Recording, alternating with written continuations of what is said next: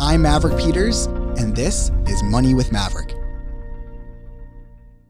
Hi, my name is Zeissa Spadone. I'm in asset acquisition and development, which is a really fancy way of saying I stare at my computer screen and Excel sheets all day figuring out if a deal is a good investment. Uh, before that, I worked in mortgages, helping people buy their dream homes, which I loved being able to do, help people realize their dreams in a healthy financial way. Uh, and before that, I worked in bookkeeping. Okay, Zeissa Spadone, uh, welcome back to the podcast. In this episode, we're going to talk about when it comes to a spouse, right? You have a partner and you're budgeting together. Let's say one or both of you have debt. How do you manage that? How do you navigate those waters? Money management is about psychology and vulnerability. So when you're approaching finances with a partner, do not approach it clinically as, oh, it's just numbers and we're trying to get to a sum or we're trying to see our bottom line. That's very cold and it's not going to work well.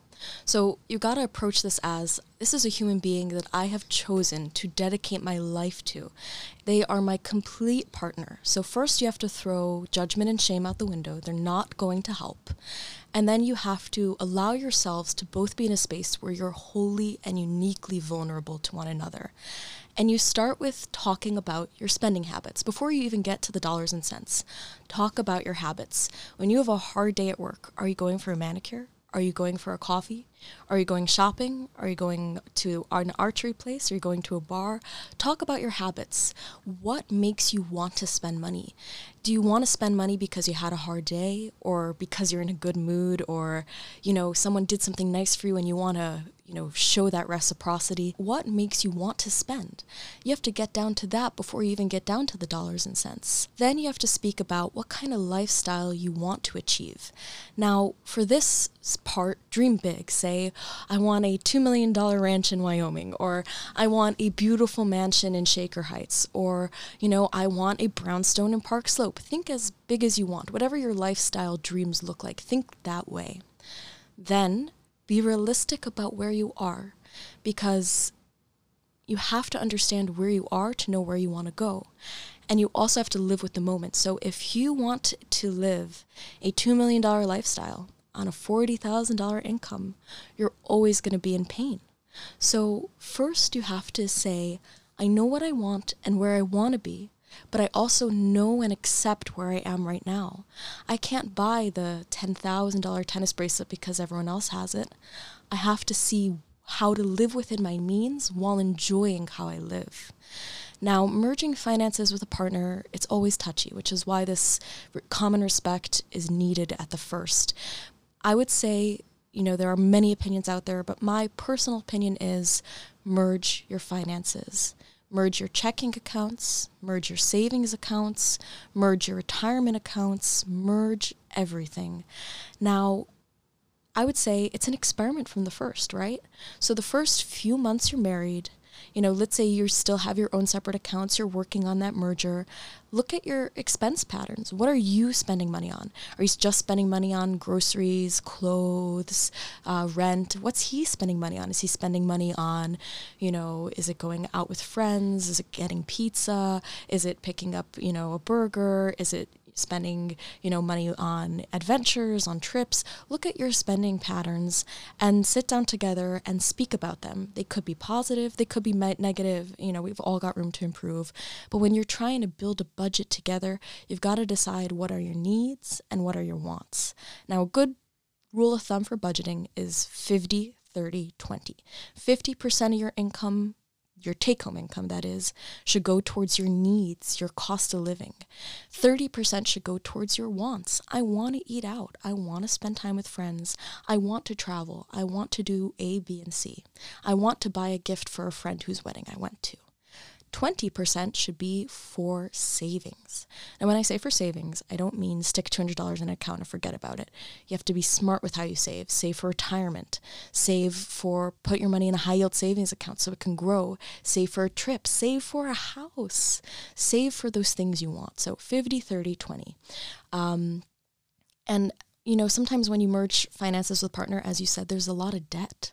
You know, someone could have gone to school and they have 80,000 riding on them, you know, or someone could have, you know, they went to school and also they lived above their means. They've got 10,000 in credit card debt. Those are big and scary numbers.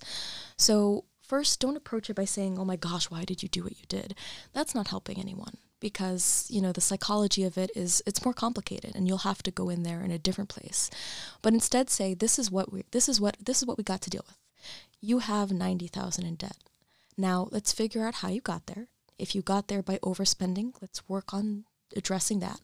If you got there because you went to school to learn a specific skill, you have to look at the debt in a different way, right?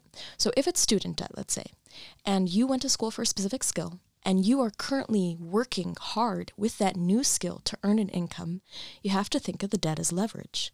You paid 80,000 to become an accountant to earn 100,000 a year. So think about how many months it will take to pay off that leverage that launched you into your career. So don't think of it as this big scary thing hanging over your head. Think about it instead as power. Now you paid a price for power, how are you going to pay it down? When we're looking at credit card debt, it's a little different.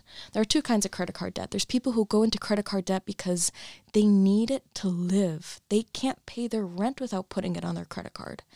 And then there's the kind of credit card debt that you accumulate from simply overspending or not spending intentionally.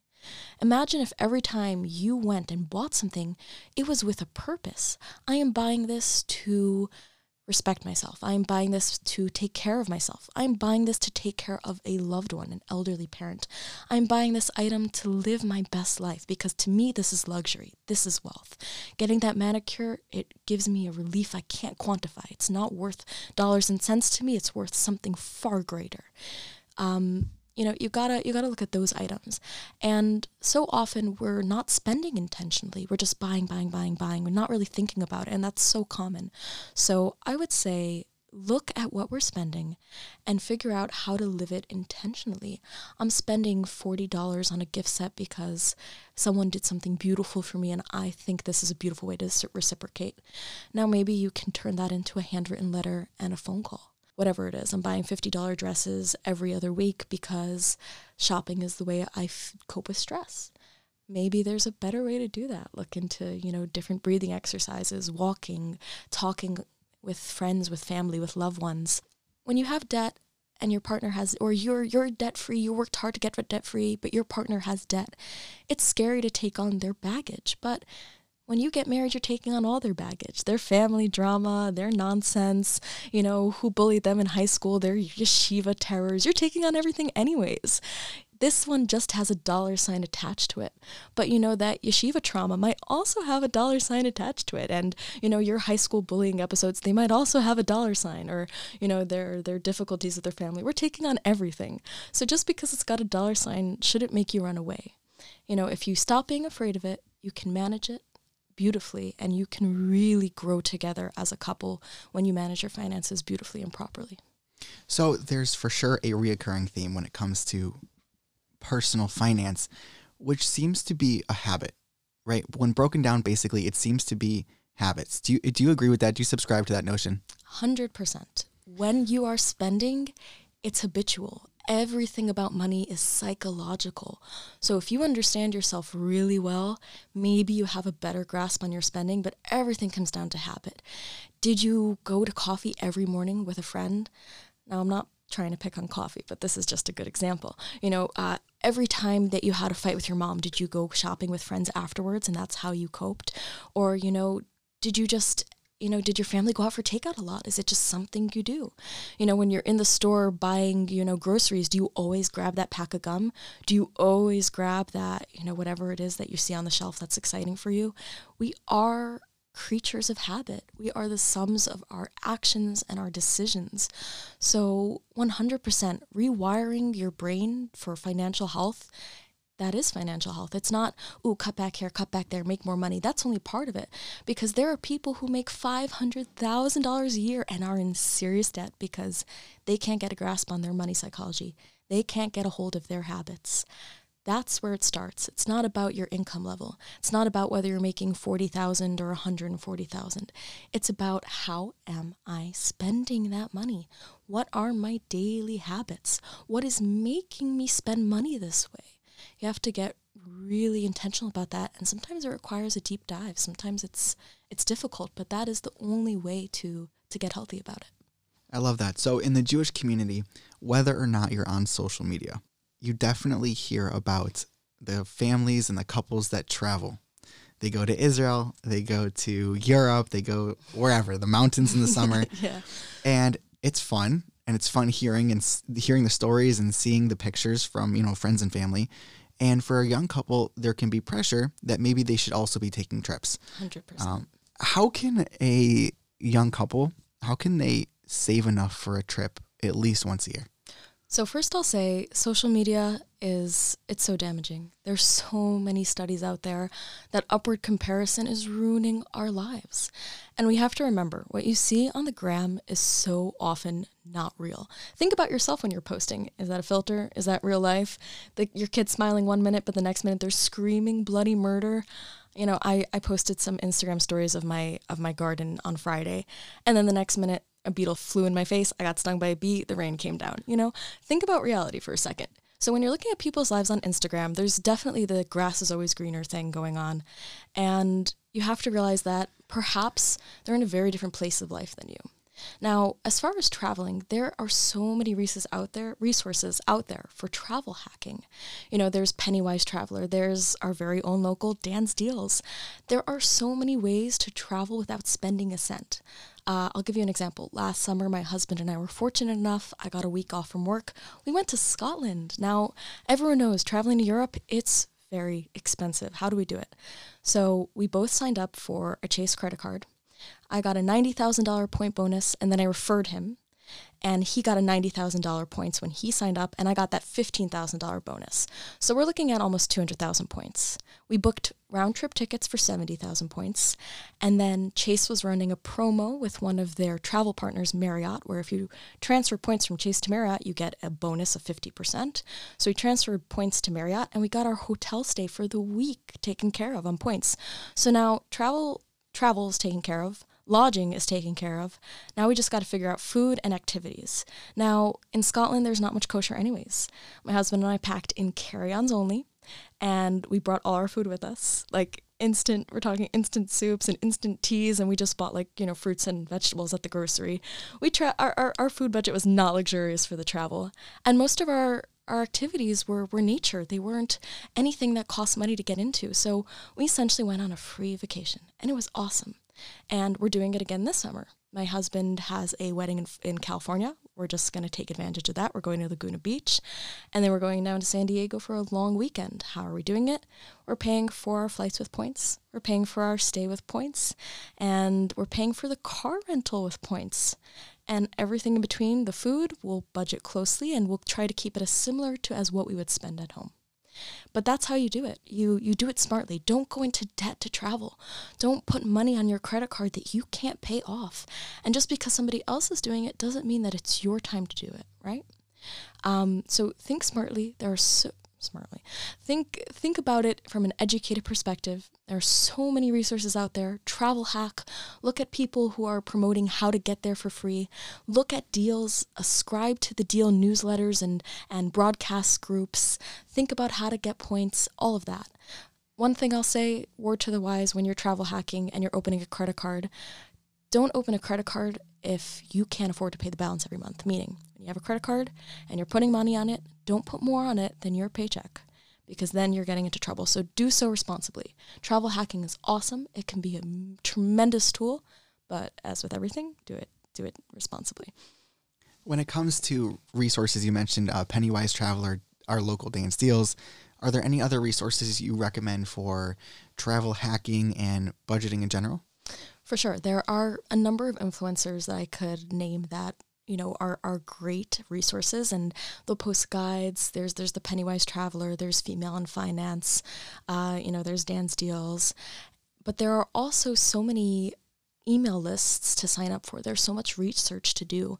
Learn about credit cards, learn about travel partners. You know, which card has which travel partners? Chase partners with, for instance, Marriott, or, you know, they'll, they'll partner with certain airlines but not others. What about Amex? Amex partners with so and so. So do a lot of research, get educated, write down spreadsheets and fill your notebook like you were still in high school or still in college. Um, those are the ones I can think of off the top of my head, but definitely do a lot of research. There's so much out there. Everybody's trying to travel hack. You know, even find a way that you can get a flight for free. There are so many airlines that are running promotions, and for big corporations like this, for these massive corporations, the $100 that might make or break your budget is nothing for them.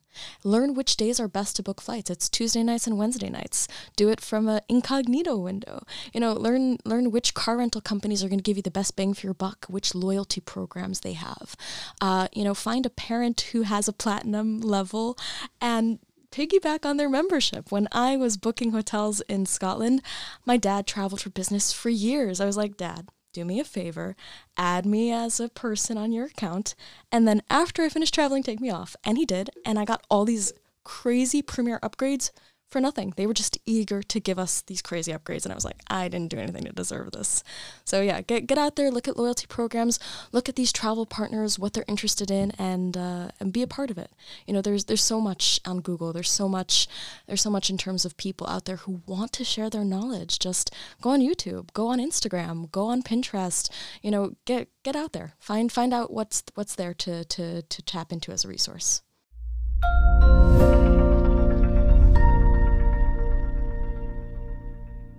Hey, before you go, thanks for listening to this episode of Money with Maverick. If you enjoyed the show, share it with a friend. And remember to meet me over on YouTube to catch my video summary series. You can send me an email at moneywithmav at gmail.com. And for more fun content, visit at moneywithmav on Instagram. Catch you guys in the next one.